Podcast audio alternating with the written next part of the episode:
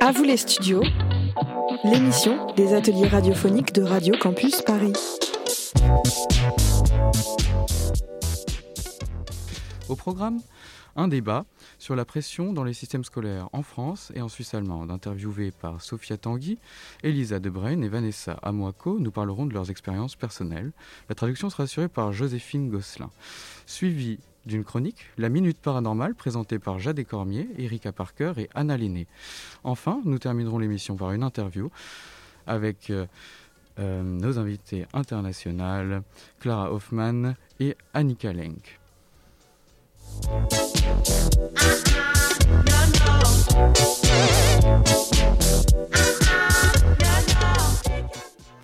Tout de suite, le débat, pression dans les systèmes franco-allemand, enfin en France et en Suisse allemande.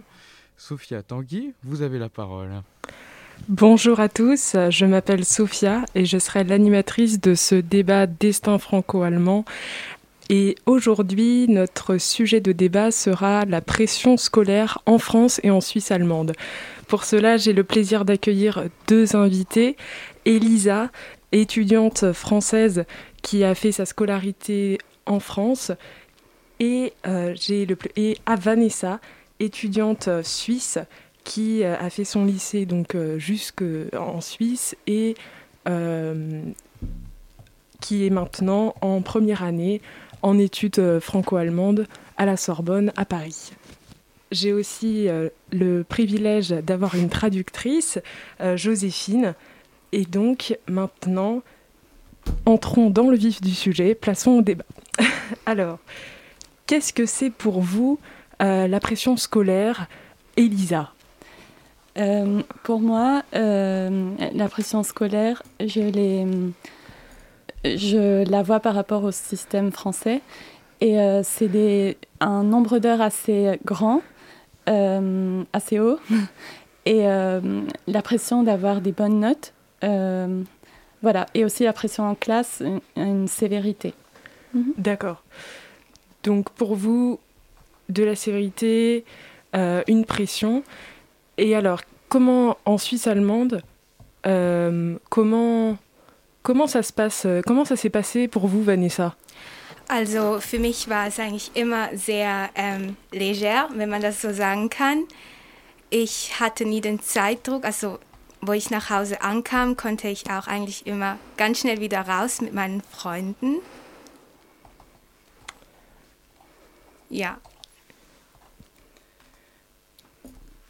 Euh, donc, Vanessa veut dire que en Allemagne c'est très léger la pression scolaire, on ne la ressent pas beaucoup, euh, et, car elle avait aussi assez de temps en dehors du temps scolaire pour revoir ses amis par exemple. Donc on voit deux réactions euh, bien différentes entre d'un côté de la pression chez les Français et plutôt de l'Entspannung, comme disent euh, euh, les Allemands, donc de, de la détente. Euh, et donc, entrons un peu plus dans, dans vos ressentis à chacune. Elisa, comment est-ce que vous avez ressenti en fait cette pression? Comment elle se, comment elle se matérialisait au quotidien? Pour moi, c'était pas beaucoup de temps libre. Donc après les heures à l'école, je finissais souvent à 16 heures Samedi, il y avait des cours aussi. Et après, j'avais pas vraiment de temps libre pour faire des activités. Euh, et ça, je l'ai aussi vu un peu en ligne, parce que apparemment, entre 7 et 11 ans, euh, en France, il y a environ 847 heures, euh, alors qu'en Allemagne, ça dépasse pas les 800 heures de cours par an. oui, voilà. Et alors vous, Vanessa, vous, qu'est-ce que, comment vous réagissez en sachant que en face de vous, Elisa avait, avait beaucoup d'heures de, cours. Et comment était le rythme de vos journées euh, Est-ce que vous vous sentiez sous pression ähm, Also, nee, in der Schweiz zum Beispiel hat man weniger Stunden als in Frankreich, ähm, damit man halt auch nach der Schule ähm, langsam Hausaufgaben machen kann und vielleicht noch nach draußen gehen kann, sich mit der Familie unterhalten kann.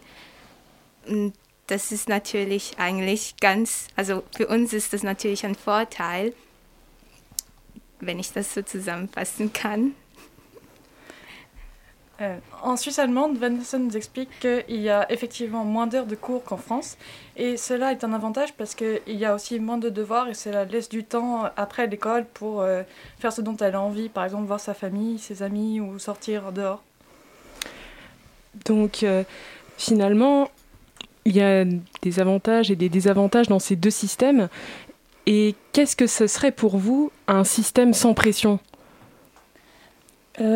Pour moi, personnellement, je trouve que le système français euh, a une certaine pression plus élevée, euh, mais que cela nous prépare au monde du travail après. Du coup, euh, un système sans pression serait un, système qui nous prépare bien, qui n'a forcément pas forcément moins d'heures de cours. Voilà.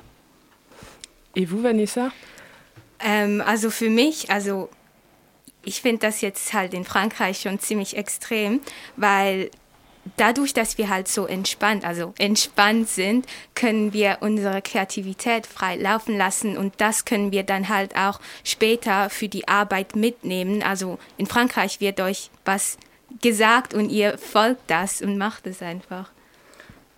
Ähm, pour résumer, euh, elle trouve que c'est dur et extrême en France, la pression dans le système scolaire. Alors qu'un système sans pression, pour elle, ce serait euh, un système où on peut développer sa créativité et euh, acquérir des compétences utiles pour le travail ensuite. Très bien. Je vous remercie beaucoup pour, euh, ce, débat très enrichissant et j'espère que vos chers auditeurs et auditrices, vous aurez un, ressenti positif de ce débat. À vous les studios les ateliers de Radio Campus Paris. Tout de suite, la minute paranormale présentée par Jade Cormier, Erika Parker et Anna Lenné. À vous les studios, les ateliers de Radio Campus Paris.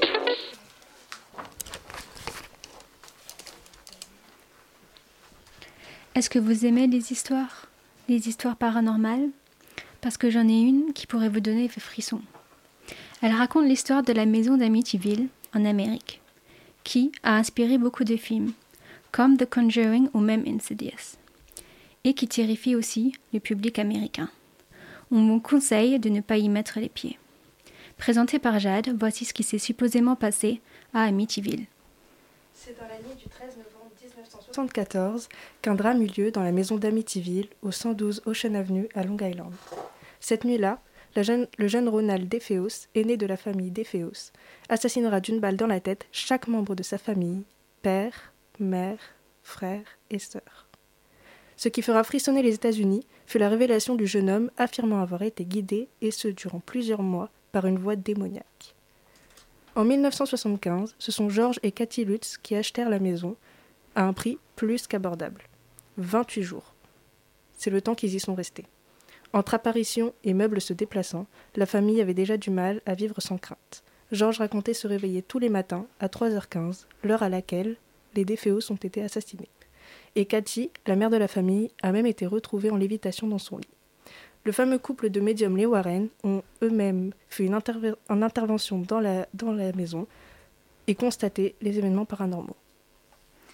Jade vous a expliqué tout ce qu'il s'est apparemment passé dans cette maison dite hantée chez vous ou dans votre voiture, vous vous dites peut-être c'est super cette histoire, je veux visiter cette maison, ou bien qu'est-ce que c'est que ce ramassis d'informations fausses, qu'est-ce qu'on nous raconte?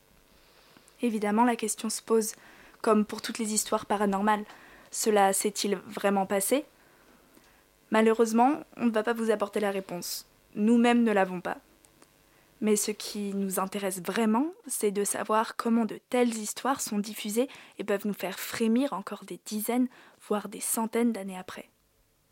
On remarque que le cinéma y joue un grand rôle. Ici, les films mondialement connus de Amityville et Conjuring se sont emparés de la légende urbaine. Pour autant, des dizaines de locataires après ceux qui ont fui n'ont rien remarqué d'anormal. La maison vaut aujourd'hui 850 000 US dollars, bien au-dessus du marché, ce qui rend certainement service à l'agence immobilière du coin. Alors, fait véritable ou manière tordue de se faire de la pub? À vous les studios, c'est vous qui faites l'émission. pour terminer cette émission, le confinement d'une étrangère en France, interviewée par euh, Clara Hoffman, Annika Lenk nous raconte son vécu du Covid à Paris. À vous les studios. On vous laisse les manettes, le temps d'une émission. Heiße Clara und heute bin ich mit Annika, eine Deutsche, die die verschiedenen Lockdown erlebt hat. Also, euh, premièrement, bonjour Annika. Est-ce que tu peux te présenter en quelques mots? Donc, euh, ton âge, depuis combien de temps tu es en France, euh, ce genre de choses?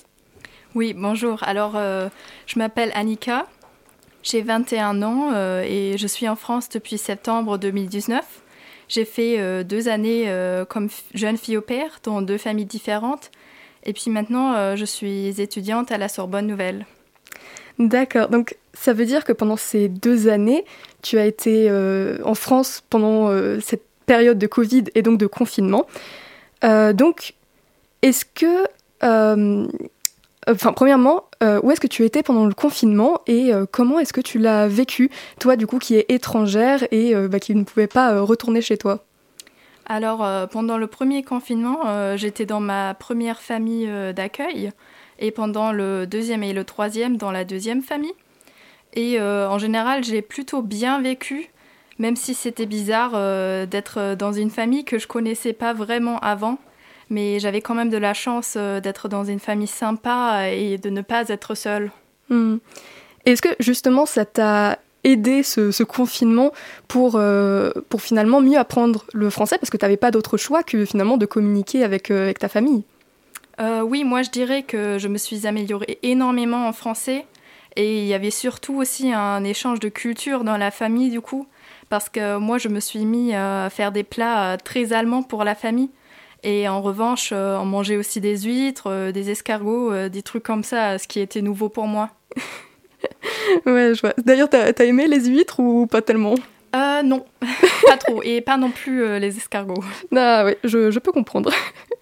Euh, mais justement, comme euh, tu ne pouvais pas euh, aller voir ta famille, bah, comment tu as vécu justement le fait que euh, tu devais être loin de ta famille et que tu ne pouvais pas les voir euh, à cause de, des frontières qui étaient fermées?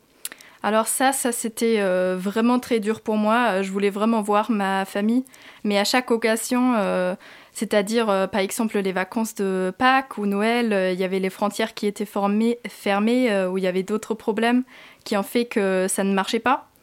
Mais voilà, j'avais quand même la chance d'avoir une famille qui était là pour moi, même si c'était pas la mienne. Hmm. Et donc justement en France, euh, nous c'était quand même assez compliqué de euh, fêter Noël, mais justement est-ce que toi tu as remarqué des grosses différences justement entre la France et l'Allemagne euh, lors des, des confinements? Oui, alors pour moi, la, la plus grande différence, c'était qu'en Allemagne, il y avait beaucoup, beaucoup de manifestations contre les vaccins, contre, surtout contre les masques. Et il y avait beaucoup de gens qui se sont vraiment battus contre les règles. Et euh, je trouvais ça drôle parce que justement, on a souvent le stéréotype que les Allemands respectent toujours les règles, alors que les Français, ils euh, ils s'en fichent un peu plus. Mais en réalité, euh, les Français ont plutôt bien accepté la situation et les restrictions, alors qu'en Allemagne, il y avait des manifestations énormes et des mouvements comme les Querdenker qui ont vraiment divisé la société. Hmm. Eh bien, merci beaucoup Annika. Vielen Dank, Annika. De rien, ça m'a fait plaisir.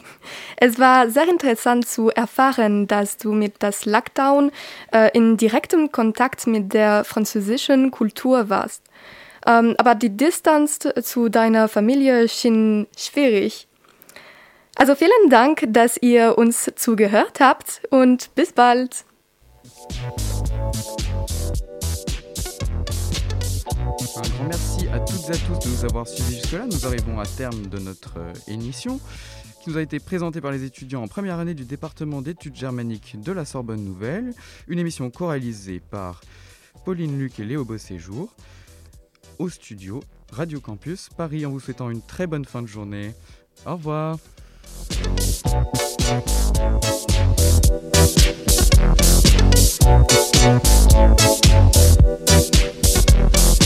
Ha